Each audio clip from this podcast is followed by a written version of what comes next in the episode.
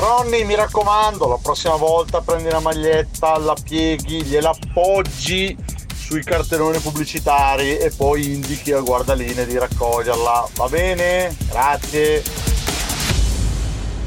Dobbiamo convocare la banda.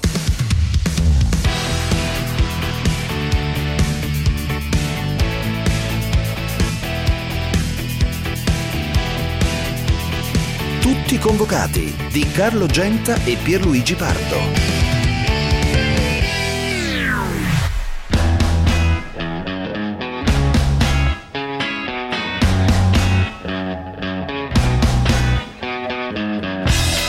Nanu che può andare al cross, palla dentro la rovesciata! Incredibile gol di Taremi che mette paura al Chelsea a un minuto dalla fine del recupero. Non c'è più tempo e il Chelsea con il brivido finale per il gran gol di Taremi va a giocare la semifinale di Champions League. Cross per Müller che la lascia ad Alaba Keylor Navas e poi Choupo-Moting fa 1-0 il Bayern Monaco segna Choupo-Moting abbiamo una partita incredibilmente. Come all'andata? Dice che basta così Orsato Neymar e Paredes vanno a festeggiare perché hanno buttato fuori i campioni uscenti della Champions League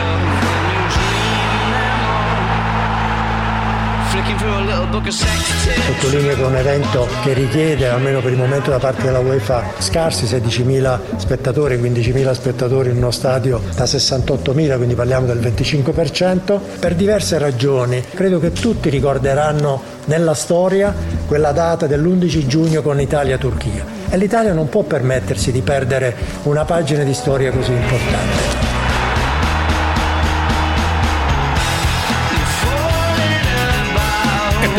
Momento dobbiamo usare ancora gli effetti del pubblico da archivio, ma tra non molto torneranno quelli originali. Intanto Djokovic ha vinto il primo set con Sinner 6-4, nel secondo sono 4-2, sempre per il fenomeno serbo, ma una partita meravigliosa. Vi, vi tengo aggiornati. Ciao Pierluigi Pardo, buongiorno. Ciao, ciao, ciao, ciao. Radio Twitti? Beh, radio twitto per, eh, per, Franco Lauro che esattamente un anno fa ci lasciava e quindi insomma si è parlato molto di lui, poi si, si sconfina spesso nella retorica, però insomma eh, è arrivata, mi ricordo, questa, questa sua scomparsa in, un, in, quel momento in cui non ci si capiva nulla, in cui appunto eravamo di fronte a questa sì, tragedia epocale, eh, però, però c'era, c'è stato anche, anche quel dolore lì, ovviamente soprattutto delle persone che lo conoscevano bene, io lo incontravo ogni tanto eh, c'era un rapporto di simpatia, ma insomma non è che certo. chiaramente avessi la frequentazione che hanno per esempio i colleghi di Rai Sport ai quali mando un abbraccio, e insomma eh, stile, garbo, ironia, sì. quella, quella, giusta distanza diciamo dalle cose no? eh, che, che secondo me è apprezzabile. È stato il suo tratto distintivo. Ora io mi devo scusare con il mio amico Paolo Condò. Ciao Paolo.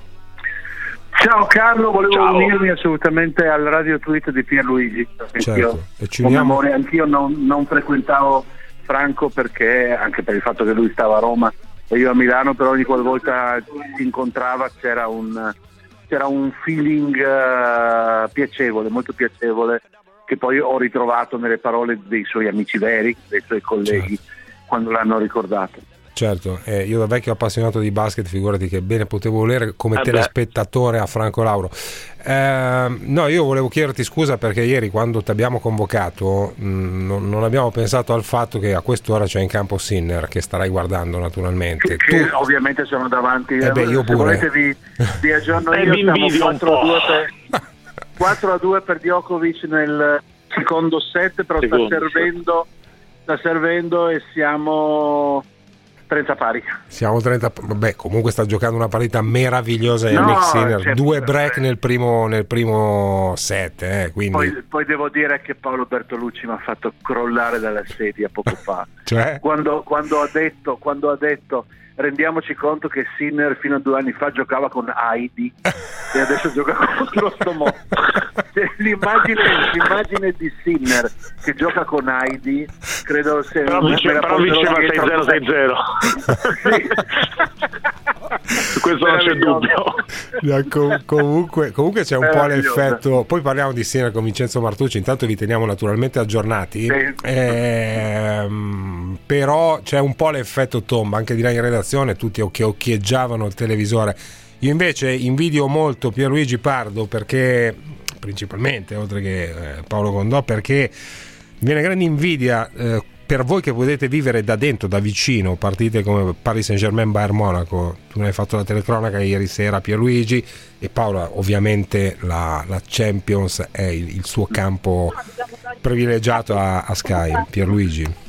Beh, partita meravigliosa, le telecronache delle, delle squadre straniere chiaramente eh, le, le, approcci con un livello di cioè una serenità identica di quando uno commenta la Serie A, però c'è una serenità nel pubblico che le guarda che è apprezzabile, quindi anche i feedback che ti arrivano sono molto più divertiti, un po' come era successo durante quel mondiale 2018 sciagurato in cui non c'era l'Italia, dove pensavamo che all'inizio noi di media pensavamo che sì, forse ci avrebbero seguito, eccetera, eccetera, poi fu un trionfo, perché poi alla fine il calcio, anche se non c'è una squadra italiana, anche se non c'è la squadra del tuo cuore che gioca, o magari la squadra che invece ti sta antipatica che gioca, diventa, può essere bellissimo e forse diventa bellissimo soprattutto in queste occasioni in cui eh, non stai lì a vivisezionare ogni singolo episodio, ogni singola situazione, ma ti godi il piacere della partita, ecco, che secondo me è quello che dovremmo riuscire a fare, è la battaglia culturale che dovremmo provare a fare e il calcio internazionale da questo punto di vista ci può dare una grande spinta.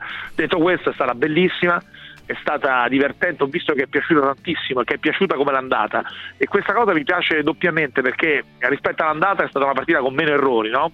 mm. con la stessa intensità, con qualche errore in meno, quindi con meno gol. Eh, però insomma, il fatto che sia piaciuta ad alcuni addirittura più della partita d'andata, forse a me è piaciuta di più questa della partita dell'andata, è proprio un segno di come di come, di, dell'intensità e della qualità che c'è stata ieri. Poi adesso cominciamo tutti i ragionamenti e i paragoni sul calcio italiano. Io non sono dell'idea che dobbiamo fasciarci la testa in maniera assoluta, però la distanza c'è, questo è evidente, e la distanza secondo me è data soprattutto dalla qualità del gioco. Poi possiamo fare tutti i ragionamenti che volete sulla mentalità, ma non è che in Italia non ci siano squadre che giocano così. L'Atalanta gioca così, mm. la squadra che quando gioca la Roma in Europa gioca così, il Napoli gioca così, cioè non è non è un problema soltanto filosofico, o, o, se vogliamo c'è anche quello, ma c'è soprattutto il problema della qualità. Uh. Nel senso, stamattina c'era un tweet di, di Nando Orsi che diceva datemi Mbappé, Neymar e Di Maria eh. e poi secondo me anche in Italia si gioca bene a pallone. Eh, io, sono, io condivido, avrei voluto farlo io quel tweet lì perché è, è anche il mio pensiero 5-2 Djokovic nel secondo set ma sta facendo una fatica il numero uno del mondo che vi consiglio di guardare. Insomma, mentre ci ascoltate, fate che Paolo eh, dentro eh, insomma qualità del gioco, io direi qualità dei giocatori. No, no difatti, ma secondo me tutte e due, dire tutte due. Mm. Secondo, secondo, me Piero, perché se, secondo me quando tu vedi una partita, due partite come le due tra PSG e Bayern, la prima cosa che noti di differente è la qualità dei giocatori. E la straordinaria qualità dei giocatori e mm, possiamo e dobbiamo fare tutte le inchieste e le indagini sui problemi strutturali del nostro calcio oh. perché è doveroso e può essere migliorato moltissimo però il problema fondamentale è che non abbiamo i soldi per comprare certi giocatori esatto cioè, esatto, cioè, esatto. Cioè, nel, nel, nei famosi anni, anni 80 anni 90 nei quali il nostro era il calcio più ricco del mondo eh, Maradona veniva da noi, eh, oh. Zico veniva da noi, eh, Platini veniva da noi, Van Basten veniva da noi e così via. Eh, insomma, certo, Ronaldo. Siamo, siamo, arrivati fino a Ronaldo e praticamente da Ronaldo in poi, eh, parlo di Ronaldo eh, fenomeno, ecco, non abbiamo più avuto il numero uno del mondo. Sì, ma io faccio... Soprattutto abbiamo avuto, abbiamo avuto in questi anni Cristiano Ronaldo, che naturalmente è un sì, giocatore sì. di portata enorme, però lo abbiamo avuto, lo sappiamo benissimo, nella fase finale della sua carriera. Certo. Nella fase... Certo. Op. Mi è scappato Paolo Condò, adesso lo recupero. Eh, sì, sì, comunque è esattamente questo. Io poi, volevo, volevo para- parafrasare te, no? Volevo parafrasare il mio amico Pardo quando eh, fa questo ragionamento e dice quando negli anni 90 eravamo i più fighi di tutti, però il calcio non era questa roba qua. esatto. e poi c'è il lato B, eh? io non eh. voglio essere evasivo sul lato B. Poi c'è anche un lato, secondo me, di mentalità di atteggiamento eh, che però secondo me è, è importante, ma è l'aspetto, è, è, tra i due è l'aspetto secondario del problema. Però c'è anche quello, eh, per carità, cioè, è chiaro che vedere come giocano Bayern e Paris Saint Germain è uno stimolo per il calcio italiano. A me non sfugge che la squadra che è in testa e sta stradominando il campionato e sta meritatamente vincendo il campionato e lo sottolineo tre volte e ci metto una M maiuscola, spesso giochi aspettando e ripartendo ma questo secondo me lo sa anche Antonio Conte, lo, lo sanno tutti. E ciò non toglie nulla all'impresa che sta facendo l'Inter, che sta rompendo una, una dittatura, una supremazia che durava da anni. E io credo che l'ambizione in futuro dell'Inter, dopo aver vinto tutto quello che dovrà vincere, gli interisti all'ascolto to- si tocchino tutto quello che te- devono fare, eh, sarà poi quella di crescere, di crescere anche in Europa. A parte che io credo che oggi, cioè che l'Inter negli ultimi due o tre mesi eh, manca la controprova, ma secondo me, secondo me passerebbe quel girone lì passerebbe Sì. quel girone di, di- di Champions eh, che, che, insomma non ha passato giocando male ma credo anche che poi in futuro ci sarà un tentativo di, di diventare anche una squadra più dominante a livello europeo detto questo io mi arrabbio quando la gente se la prende con l'Inter perché dico se No, ce la prendiamo con la squadra che sta eh. dominando il campionato che dobbiamo dire delle altre però poi il ragionamento sul gioco è un ragionamento che è giusto fare Sì, anche se, anche se l'ambizione dell'Inter potrebbe essere un po' più cinicamente quella di avere i quattrini per comprarsi Neymar e Mbappé. Però eh, io avrei abbracciato Pa- Paolo Condò, lo, fa- lo faccio metaforicamente spesso, eh, quando scriveva su Repubblica, credo di ieri o dell'altro ieri, di questa contrapposizione risultatisti, giochisti e anche qui parafraso Paolo Condò che, che è tornato in linea, eh, non Eccomi. c'è mica da vergognarsi se, se- per, le caratteristiche del calcio di Conte.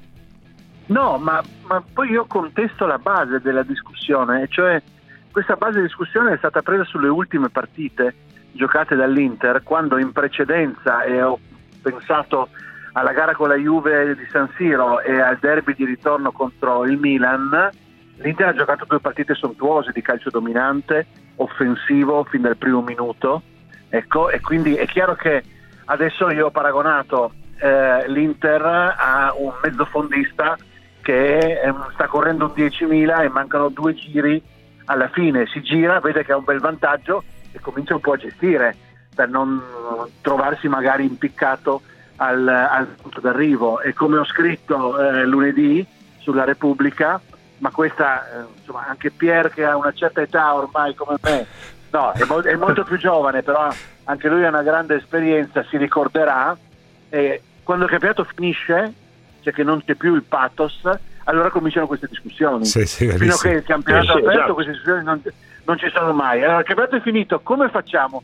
e secondo me c'è anche un'ipocrisia in questa un'ipocrisia da parte di noi media un'ipocrisia commerciale. E cioè perché dobbiamo fare contenti soltanto i tifosi della squadra che hanno vinto? Questo funzionava moltissimo con la dicotomia Allegri, Sarri, Juventus, Napoli Mhm. ma, ma funzionava anche in passato risaliamo fino a Trapattoni. Ecco allora tu hai vinto ma tu giochi meglio cioè come se ci fosse il premio della critica no? Esatto. Cioè, la, la palma d'oro la do a te ma il premio della critica la do a quell'altro così sono contenti in due ecco è una cosa eh, oh vendi giornali così eh Sì, sì, sì. vendi, giornali, Sì, sì. vendi no. giornali vendi, No, ma io vendi abbonamenti alle televisioni ecco, Ah. eh, e quindi questa roba qua un po' face- tutti quanti facciamo il Vabbè, qualche eh, spunto bisogna strizziamo- trovarlo. l'occhio, Eh. No, ma strizziamo l'occhio e tiriamo fuori la storia che chi, chi vince gioca male ma sono puttanate assolutamente son no, no, nel, nel caso dell'Inter sono puttanate proprio perché sono d'accordo, condivido al 100%. In generale, secondo me, io sono meno malizioso e, e quindi secondo me in generale è giusto, cioè ci sono delle sottolineature che, sono giuste da fare. La sottolineatura del calcio di Juric, del calcio di Gasperini, del calcio di De Zerbi, sono sottolineature interessanti. Del calcio di Sarri ai tempi del Napoli era oggettiva quella bellezza lì, quindi secondo me era giusto, era giusto ed era un orgoglio. Poi è ovvio che.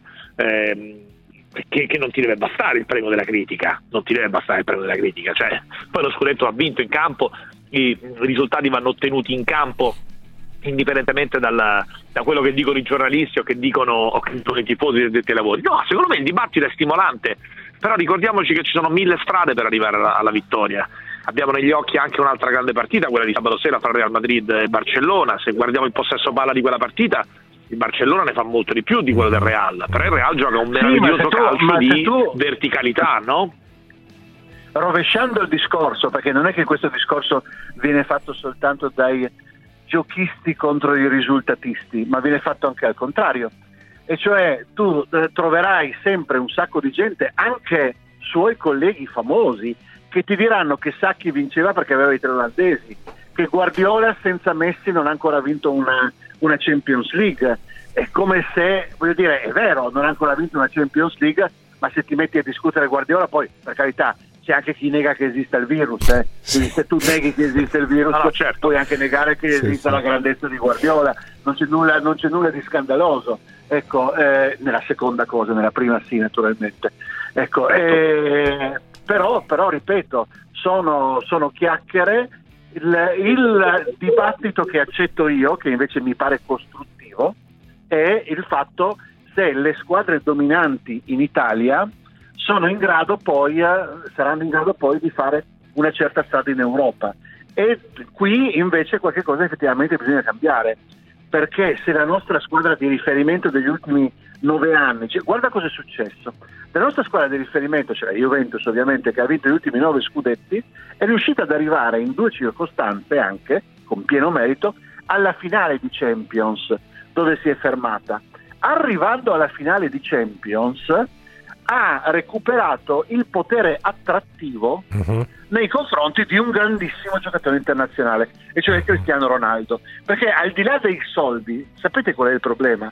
Cioè, se adesso eh, l'Inter, il Milan e la Juventus buttassero, come si dice in Spagna, la casa fuori dalla finestra e facessero un'offerta a Holland, io non credo che Holland verrebbe in Italia.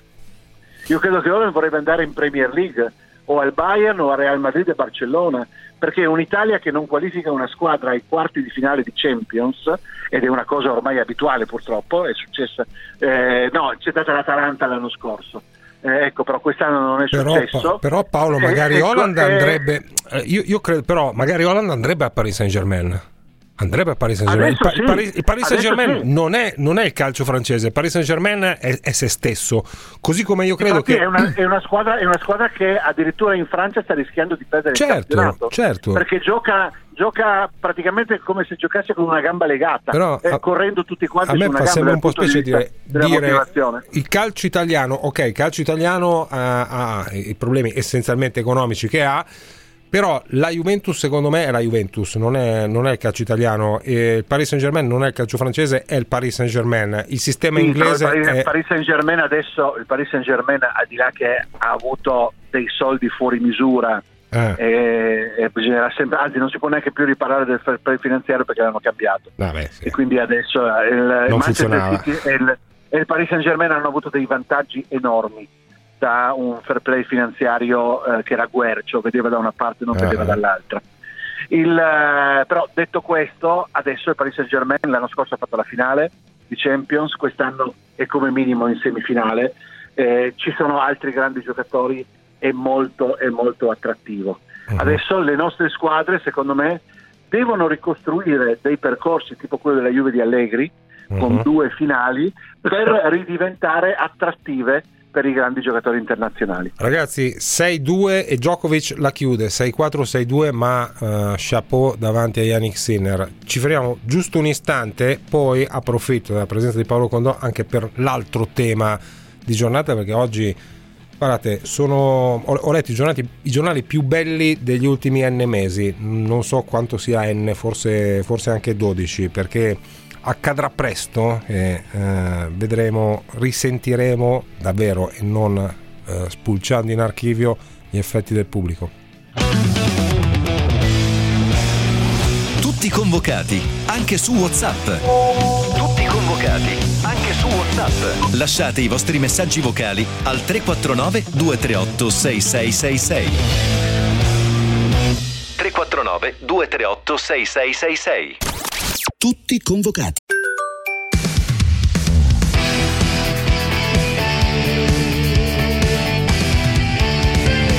Tutti convocati. Io mi sentirei di applaudire pubblicamente Paolo e Pierluigi, Draghi, Gravina, Valentina Vezzali. Eh, per quanto è successo ieri, che leggiamo oggi sui giornali, ovviamente lo sapete, è arrivato questo atto di fiducia che è il sì all'apertura della- dell'Olimpico ad almeno il 15% degli, 25% del- degli spettatori per l'europeo. E adesso è un raggio di sole che vediamo là in fondo, ma almeno lo vediamo. Pier. Beh, eh, sì, bisogna ricordare che erano già stati fatti dalla Federazione degli investimenti, già perché questo europeo eh, già doveva essere stato fatto un anno fa, quindi quando mi è capitato di parlare con qualche persona del marketing della federazione, adesso non ricordo la misura degli investimenti, ma dei soldi erano già stati spesi. Quindi questo dal punto di vista economico è molto importante perché ci, ci insomma, ricompensa la federazione di una serie di sforzi fatti. E poi c'è tutto l'aspetto ideale, emotivo. È chiaro che in certi momenti, certi giorni, di fronte alle notizie tragiche che arrivano, alle centinaia di morti che ci sono tutti i giorni, a qualche eh, qualche stop and go sul fronte vaccini, eh, questa cosa di Johnson da capire, ancora AstraZeneca in Danimarca, sento delle voci eh, insomma, incontrollate di, di, possibili ulteriori ritardi, eccetera. È chiaro che i, i temi sono mille, sono, sono pericolosi, cioè che, che si deve evitare qualsiasi forma di pericolosità, questo è evidente, però insomma, la, forza chi, la forza della politica, della politica in senso alto, no? indipendentemente dai partiti, cioè di chi deve prendere delle decisioni per il bene comune, proprio nel senso etimologico del termine, la forza della politica è quella di saper immaginare, sapere eh. proiettare se stessa a distanza di qualche tempo, eh certo. di qualche settimana, eh certo. di un mese e mezzo eh certo. e quindi capire come saremo e in qualche modo anche impegnare la politica, cioè quello che è importante è che dietro a questo ok che è arrivato ci sia ovviamente il governo, perché è un ok implicito del governo che alla luce dei vaccini che arriveranno, della uh, forza organizzativa che potrà mettere in piedi, si sente di poter garantire questo tipo di situazione. Poi è ovvio che una componente di rischio e di imponderabilità con questo virus ci sarà sempre, sì. però è una buona notizia, è sicuramente una buona notizia che impegna il governo a fare sempre di più, a correre sempre di più sul fronte vaccini, che impegna che dà in qualche modo anche però fiducia alla federazione e poi insomma è l'augurio che dobbiamo avere tutti, no? nel senso che è chiaro Ragazzi, che il ma dobbiamo è, pensare a vivere, la no? centesima priorità della vita, però ma è la, anche la vero che se noi a giugno, ma la millesima, ecco, se, per... se noi a giugno, come si spera, staremo un po' meglio, riapriremo, riapriranno tante cose, riapriranno i ristoranti, riaprirà, insomma, e, e, riaprirà, e ci sarà un europeo in mondo, sicurezza, no, la vita, è, ecco, perché abitiamo, è una bella cosa. Eh, ma scusa, poi arriva ovviamente il solito fenomeno, quindi in Gran Bretagna riaprono gli stati con 30 morti e voi dementi li volete aprire qui con 500 morti al giorno, il solito cretino No, ma, che ma non è che li aprono spalma, oggi, non è che li aprono chiaro, oggi. no, ma, cioè, no, ma e, poi, è, scusate, la, voglio la chiarire questa cosa, di Carlo, un secondo. Sì. Carlo, Sì. un secondo, è chiaro che se ci auguriamo tutti di no, fra un mese e mezzo ci dovesse essere una situazione che non Ma è questo- migliorata ma o ci dovesse essere mette- qualche altro ma problema, è ovvio che, che non si apre lo stadio, Ma no? evi- Cioè, ma- questo è evidente. Ma questo è, questo è chiaro, ma, ma, eh, chi- chiunque può capire una cosa del genere, no? Anche se, c'è, se, se cade un meteorite cambia la vita, però dobbiamo provare a guardare Rebus Xtantibus e con i programmi che vediamo là in fondo dobbiamo provare a immaginare la ripresa di- del- della vita quotidiana normale e non di questa condizione di, di- di buio interiore. Paolo.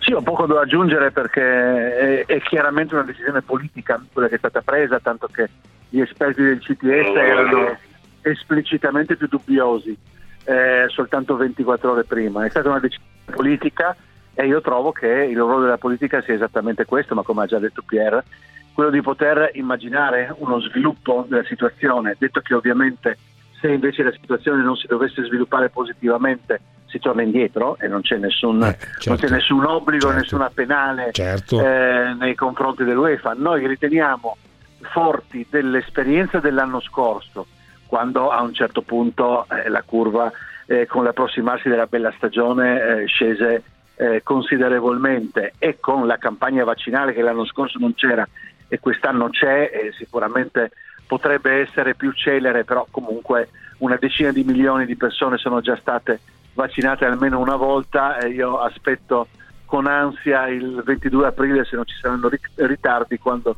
la mia fascia d'età potrà eh, cominciare a prenotarsi in Lombardia e, insomma la speranza è che eh, entro, entro giugno tutte le persone eh, in qualche modo fragili o anagraficamente o per, eh, o per questioni di salute siano al riparo. Il no- io- insomma, i tempi ci sono, Eh, certo. i tempi ci sono l- e quindi l'investimento su quello che è in tutta evidenza una cosa simbolica, ecco, in tutta evidenza una cosa simbolica, però è una cosa simbolica che poi si porta dietro mille altre aperture.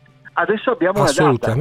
Assolutamente, Abbiamo ma questo, data è e questo che per si il chiede. morale, per il morale delle persone conta moltissimo. Ma chiaro, è- è questo senza, che si chiede. senza attaccare nessuno, senza attaccare nessuno, eh, perché la reazione psicologica o qualsiasi tipo di reazione psicologica al dramma che stiamo vivendo, che abbiamo vissuto e che stiamo vivendo è comprensibile, ecco, ripeto, non mi arrogo il diritto di attaccare nessuno, però è cresciuta sicuramente una, un partito, tra virgolette, un partito che tutto sommato sta bene dentro casa, ecco, sta bene dentro casa e la, la riaprirebbe il più tardi possibile. Che ci restino, no? Non, no, no, ma ripeto, lo dico con rispetto, Sì, eh, no, non lo ma dico per carità, assolutamente per carità, con, eh, anch'io. Lo dico, con, lo dico con rispetto perché le maniere psicologiche di eh, reagire a questo dramma sono infinite e tutte rispettabili. Ecco, però secondo me non si va né avanti né indietro in questo modo. E io appartengo al partito di quelli che invece non vedono l'ora di tornare fuori. Se eh,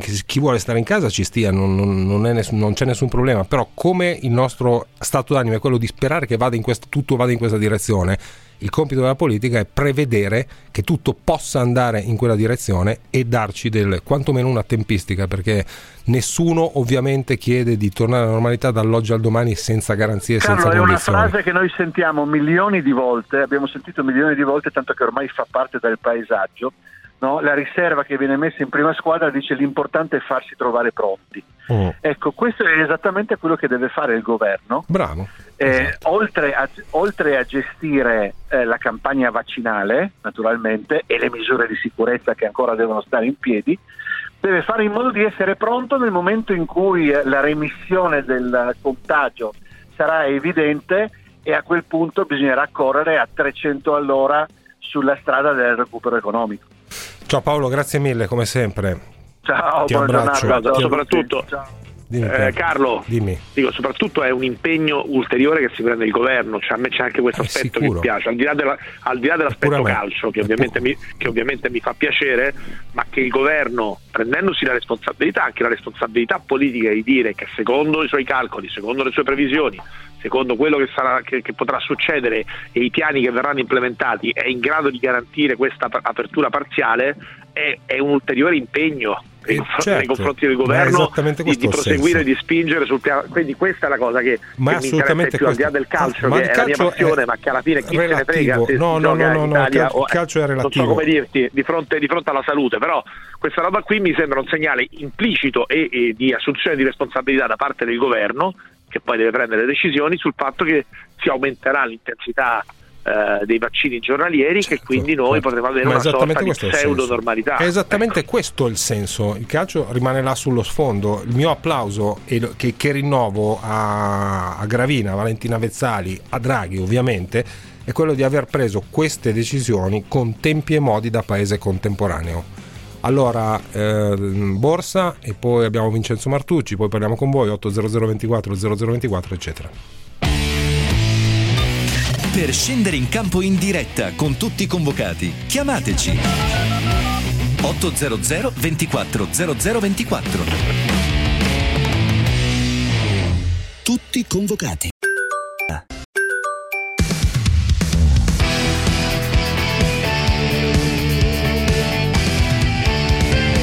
Tutti convocati.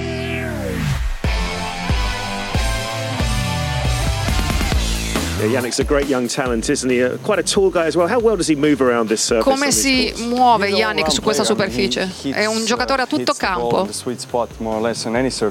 è in grado di colpire alla grande su tutte le superfici. È il futuro del nostro sport. O, o a dire il vero, forse già anche il presente. Ha già fatto una finale 1000. E insomma, è uno che si sta facendo notare alla grande nel tennis professionistico. Queste sono le parole con cui Nole Djokovic pochi secondi fa, perché le abbiamo prese ora, ha appoggiato la corona sulla testa di Yannick Sinner. È il futuro di questo sport, ma forse anche il presente. Pierluigi Pardo c'è ancora, giusto Pier? Sei lì? Sì, sì, beh, la partita non l'ho vista perché sto registrando un popolare videogioco, quindi ho rosicato molto di non vederla. E vabbè, insomma, mi pare che alla fine il verdetto è stato, è stato netto, però queste parole sono altrettanto nette. Eh, belle, E belle. qui c'è. Noi dobbiamo essere come opinione pubblica, io poi non è che mi occupo di tennis tutti i giorni. Dobbiamo essere molto pazienti e molto tranquilli, nel senso che al di là del fatto che poi Sì, sì. il campione viene- fuori, tutti i campioni hanno avuto, tutti i predestinati hanno avuto pressioni da subito, quindi voglio dire, poi la forza del campione è anche quella di superare qualsiasi tipo di pressione, però insomma nei limiti del possibile secondo me se si riesce a mantenere entusiasmo, quel, quel, quello strano equilibrio di entusiasmo ma equilibrio su Sinner e non sovraccaricarlo di eh, di aspettative, secondo no, me no, si dà un'ulteriore mano. Poi chiaramente aspetta a lui, eh, perché, perché, Federer ce l'aveva, poi adesso che lo cita Vincenzo e ce lo confermerà, insomma Federer, Nadal, tutti predestinati del tennis e non solo del tennis, le, la pressione addosso, Maradona ce l'ha avuta subito la pressione addosso, perché, perché tutti, appena si è sparsa la voce di che, di che fenomeno fosse, quindi voglio dire è, un, è, una dolce condanna che riguarda tutti, tutti i grandi giocatori. D'accordissimo, d'accordissimo. Io, dato che non hai visto la partita che stai facendo altre cose te la faccio commentare da Vincenzo Martucci così il quadro è completo come se l'avessi vista. Ciao Vincenzo. Eh, ciao, ciao. ciao. Eh beh, è, sempli- è, senti- è, successo, stiamo... è, successo, semplicemente questo, che eh, Djokovic ha fatto fare a, al nostro Sinner tutto quello che lui ancora o non sa fare o non gli piace fare.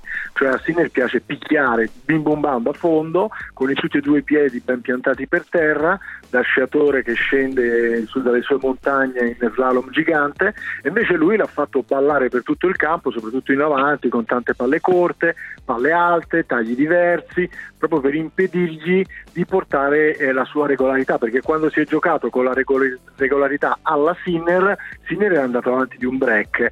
E, e quindi chiaramente Djokovic ha detto no, questo giochino non mi sta bene, però malgrado questo il ragazzo da 5-2 sotto ha recuperato fino a 5-4 nel primo set, nel secondo per poco non ha recuperato ancora, cioè il ragazzo non è così lontano, anche se ovviamente come dicevate voi giustamente è chiaro, come diceva Pierre, è chiaro che eh, le pressioni dell'opinione pubblica, soprattutto di quella che non sa, eh, eh sono portate a dire caspita, oggi gioca con, eh, con Djokovic, ha perso comunque 6-4-6-2. Io dico sempre che eh, non c'è niente di più falso, del, nei, i numeri del tennis sono sempre falsi, a cominciare dal, uh-huh.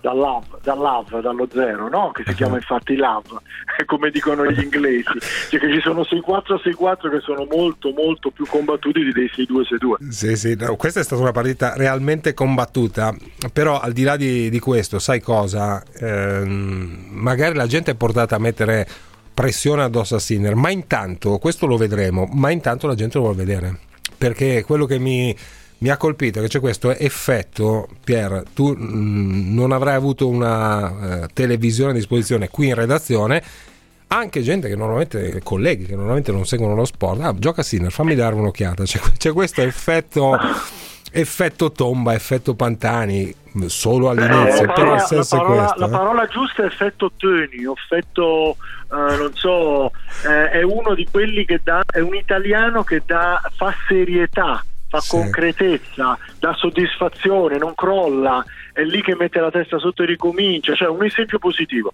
Ah, sì, ma poi è proprio l'effetto, sì, l'effetto volerlo vedere, no? ti ricordi quando c'era, c'era Tomba che si programmava la giornata per vedere la seconda manche? Sì, sì, poi insomma, sai, agli, agli atleti italiani trovo sempre un motivo per voler bene, a quelli pazzi, a quelli latini, a quelli, a quelli nordici, a quelli del sud. Cioè, è chiaro che qui c'è una, sicuramente c'è una caratteristica umana di, di, di, personalità, di controllo dei nervi, di regolarità, anche il suo modo di giocare è una cosa, una cosa fantastica, però insomma ci si innamora di tutti, penso che che siamo stati tutti innamorati, vabbè, io ero piccolissimo di Panatta e poi siamo stati innamorati del talento irregolare di Canè, adesso qui abbiamo di fronte a noi un, un giocatore che sembra avere una, una marcia diversa no? rispetto a tutto quello che si è visto nel tennis italiano almeno negli ultimi 40 anni. Eh, sai che Panatta l'altro giorno mi ha raccontato... Diverso eh? A proposito di follia, Panatta mi ha raccontato l'altro giorno, siccome il mio mito è Leconte, uh-huh. eh, mi ha raccontato che una volta in non so quale torneo, eh, Leconte l'ha visto, gli ha detto: Ma vieni Adriano, vieni, facciamo due palle. E hanno cominciato a giocare così il riscaldamento durante un torneo e Leconte si è dimenticato che aveva la partita e quindi è stato, è stato eliminato. E non era una partita qualsiasi, era Roland Garros. Era Roland Garros. Ah, ecco, ecco, capisci? Cioè, eh, Adriano mi ha raccontato questo, adesso mi è venuto in mente a proposito invece invece della, della serietà un po' teutonica, molto altatesina eh, di, di Sinner. Ecco, speriamo che Sinner non faccia mai questo errore e si ricordi sempre e metta puntuale la sveglia quando la deve mettere. Però insomma il concetto è che poi del talento ti innamori sempre, ti innamori del talento regolare, del talento irregolare, degli attaccanti e dei difensori. Cioè, la, la bellezza dello sport è questo, che ognuno certo, ha la certo. sua strada per cercare il risultato, anche ovviamente nel tennis, e poi quando c'è un italiano così è un orgoglio per tutti noi. Ciao Pier, ti saluto, ci sentiamo domani. Ciao. Ciao amico mio. Ciao, ciao, ciao. ciao, ciao Vincenzo. Vincen- ciao. Per Vincenzo Martucci invece ho una telefonata di un ascoltatore che si chiama Omar. Buongiorno. Eh, buona, buongiorno a tutti, grazie per la convocazione. Eh, io, ho visto la, io ho visto la partita e quello che so io di tennis, di sport, io credo che oggi Sinner l'abbia consacrato il campo, oltre che le parole di Djokovic. È eh. stato immenso secondo me, ha fatto una partita da, da, da, da numero die, dei primi dieci. Allora, io giro, giro, questa considerazione, Omar, a Vincenzo Martucci, che ne sa infinitamente più di me, aggiungendo una, una nota. Non era il normale Djokovic da primo turno, perché Djokovic aveva la faccia delle partite che contano e l'ha giocata come le partite che contano. Infatti io ho appena twittato oh, che chi pensa che fosse, non fosse il vero Djokovic o è in cattiva fede o non sa che cos'è il tennis, perché era veramente un gran Djokovic, era concentratissimo, ha cominciato veramente e dopo poi è cresciuto ancora, ha cominciato a mettere tutte le palle sulle righe all'ultimo centimetro del campo, si è impegnato veramente perché sapeva che se avesse lasciato un po' di spazio a Sinner, Sinner ne avrebbe approfittato e sarebbe entrato in partita e poi per lui sarebbero stati guai grossi. Fra l'altro i due si conoscono da tanto tempo perché Piatti, che aveva l'occasione di allenare Djokovic invece non l'aveva allenato quando era ragazzo perché voleva completare il percorso con Ljubicic e ha fatto allenare Sinner da quando era bambino, addirittura con due giocatori sul campo contro Djokovic, proprio per fargli saggiare da subito che cosa voleva dire giocare contro uno di quel tipo. I due si, si somigliano anche in qualche infatti, modo. Infatti, in qualche modo. Stessa quindi, altezza, quindi... stessa struttura fisica. A proposito, c'è chi dice da, da, fin da, da, quando è comparso sulla scena, eh però questo, questo grissino dovrebbe mettersi un po' di muscoli. Io non sono così d'accordo perché eh, magari eh, muscoli sì, però non perdere questa enorme reattività Bravo, bravo, anche lo stesso Djokovic, se andiamo a vedere, non ha questi grandi muscoli. Tsitsipas, ne abbiamo tanti di atleti. Eh, Medvedev, ognuno ha la sua struttura fisica. certo, i muscoli li, li, mettono dove li devono mettere, uh-huh. soprattutto nella parte superiore, perché la schiena va molto rinforzata col servizio, le spalle, ma non, è inutile tante volte, cioè non tutti hanno la struttura alla Karatsev che ha dei polpacci che sono il certo. della coscia. Ognuno gioca in un modo, l'importante è, è adesso con la preparazione atletica molto molto perfezionata che c'è, che ognuno, l'importante è che ognuno sappia esaltare le proprie qualità fisiche. Esatto. Sinner deve rimanere quello che è perché è così che è elastico, esatto. è un esatto. classico appunto sciatore con, sempre in equilibrio che però riesce a scatenare una grandissima eh, velocità di braccio. Certo, grazie Vincenzo, a prestissimo. Arrivederci, ciao. Ciao Vincenzo Martucci, traffico, torniamo subito. Sport era quello di ieri sera che sport era. La domenica e il sabato vediamo totalmente un altro sport. Ma ieri che sport era? Siete tutti convocati anche sui social. Anche sui social. Scriveteci a tutti convocati su Twitter o cercate la nostra pagina Tutti convocati Radio 24 su Facebook. Tutti convocati.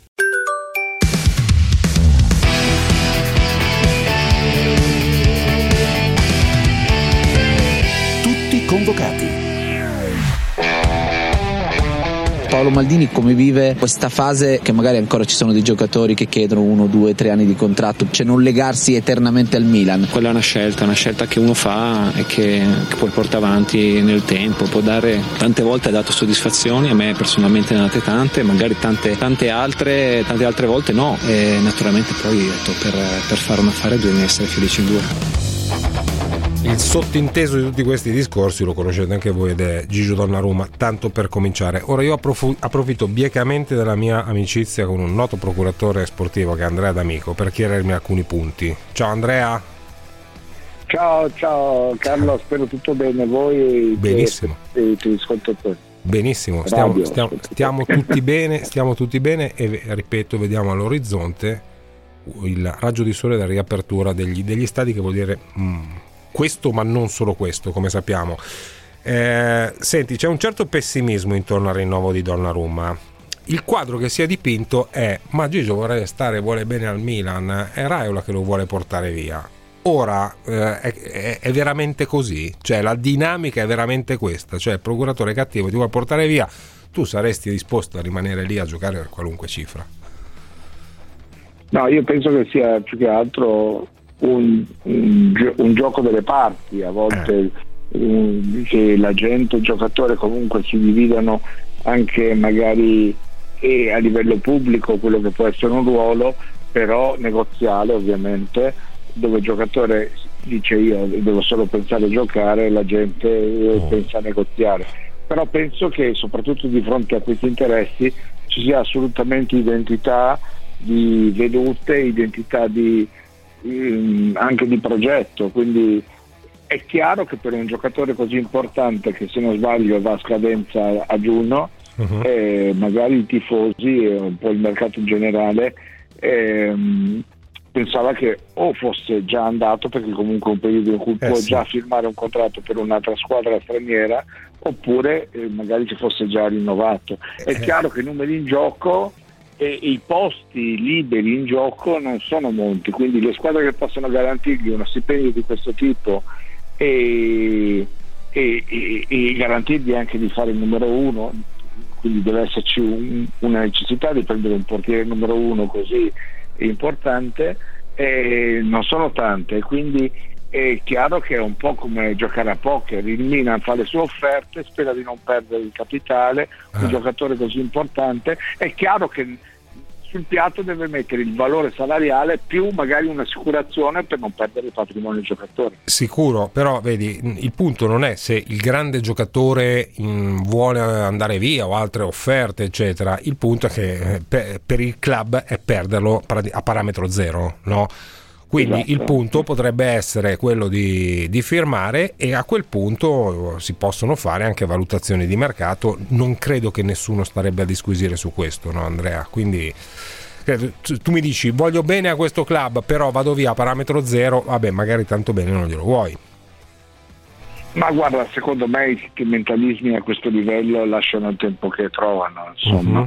Non, cioè, mi rendo conto che di fronte a delle offerte così importanti, uno segue i propri interessi, anche nelle parole di Mandini che ho ascoltato, eh, non è stato tranchant, lui ha detto sì, a volte rimanere per sempre nella stessa squadra come ha fatto lui può essere molto gratificante, super gratificante, come a volte può essere gratificante anche cambiare continuamente. Hanno in squadra uno come Ibra che ha cambiato tante casacche negoziando sempre un contratto migliore, però di fatto ha fatto una buona carriera. Quindi io non ci trovo niente di così, come posso dirti, perverso. Eh, esistenziale oppure mm-hmm. sono dei professionisti. Io sono contro anche magari certi luoghi comuni che mi, mi fanno veramente sorridere perché quando un giocatore incontra una squadra per cui era tesserato precedentemente, non, segnando non deve esultare. No, io non lo sopporto. È un professionista, è un professionista ha dei tifosi nuovi rispetto Bravissimo. a quelli che aveva negli anni precedenti ed è giusto che, che lui esulti, ma ci la società e i tifosi. Allo stesso modo, se Donnarumma ha più convenienza a firmare un contratto con un'altra squadra non ci trovo niente di sacrante, non è che che un, qualcosa che va contro quella che può essere l'etica sportiva, anzi il Milan eh, cercherà di far di tutto per trattenere quello che comunque è un giocatore molto importante, giovane, che ha un valore patrimoniale, per cui il Milan potrebbe anche mettere più soldi di quelli che magari sarebbe disposto a fare e poi magari negoziarlo cedendolo ah, una volta allungato il contratto. Eh sì, perché a quel punto comunque magari perdi il giocatore, però eh, recuperi i soldi per, uh, per, per fare, per fare la squadra. Carlo, eh. se, se, tu perdi un, gio- un giocatore come lui, un portiere come lui, poi o hai subito un altro uh, portiere sì. più o meno dello stesso livello che puoi prendere a parametro zero sì. e a cui devi dare comunque uno stipendio adeguato oppure devi spendere soldi per eh, andare bravo. a comprare il cartellino di È un chiaro. altro giocatore e dargli quindi questo monte di denaro giustificherebbe il fatto di allocare questa somma per rinnovare il contratto di Ronaldo. Eh per non rimanere cornuti e mazziati, caro Andrea. Ci sentiamo presto, Andrea, grazie. Un abbraccio, Carlo, ciao. buona giornata, ciao. Ciao Andrea D'Amico, io ringrazio anche Thomas Rolfi in, uh, in redazione e Andrea Roccabella in regia. Ci sentiamo domani alle 2. Ciao. Ragazzi, ce l'abbiamo fatta! Ci vediamo domani. Enjoy! Saluti!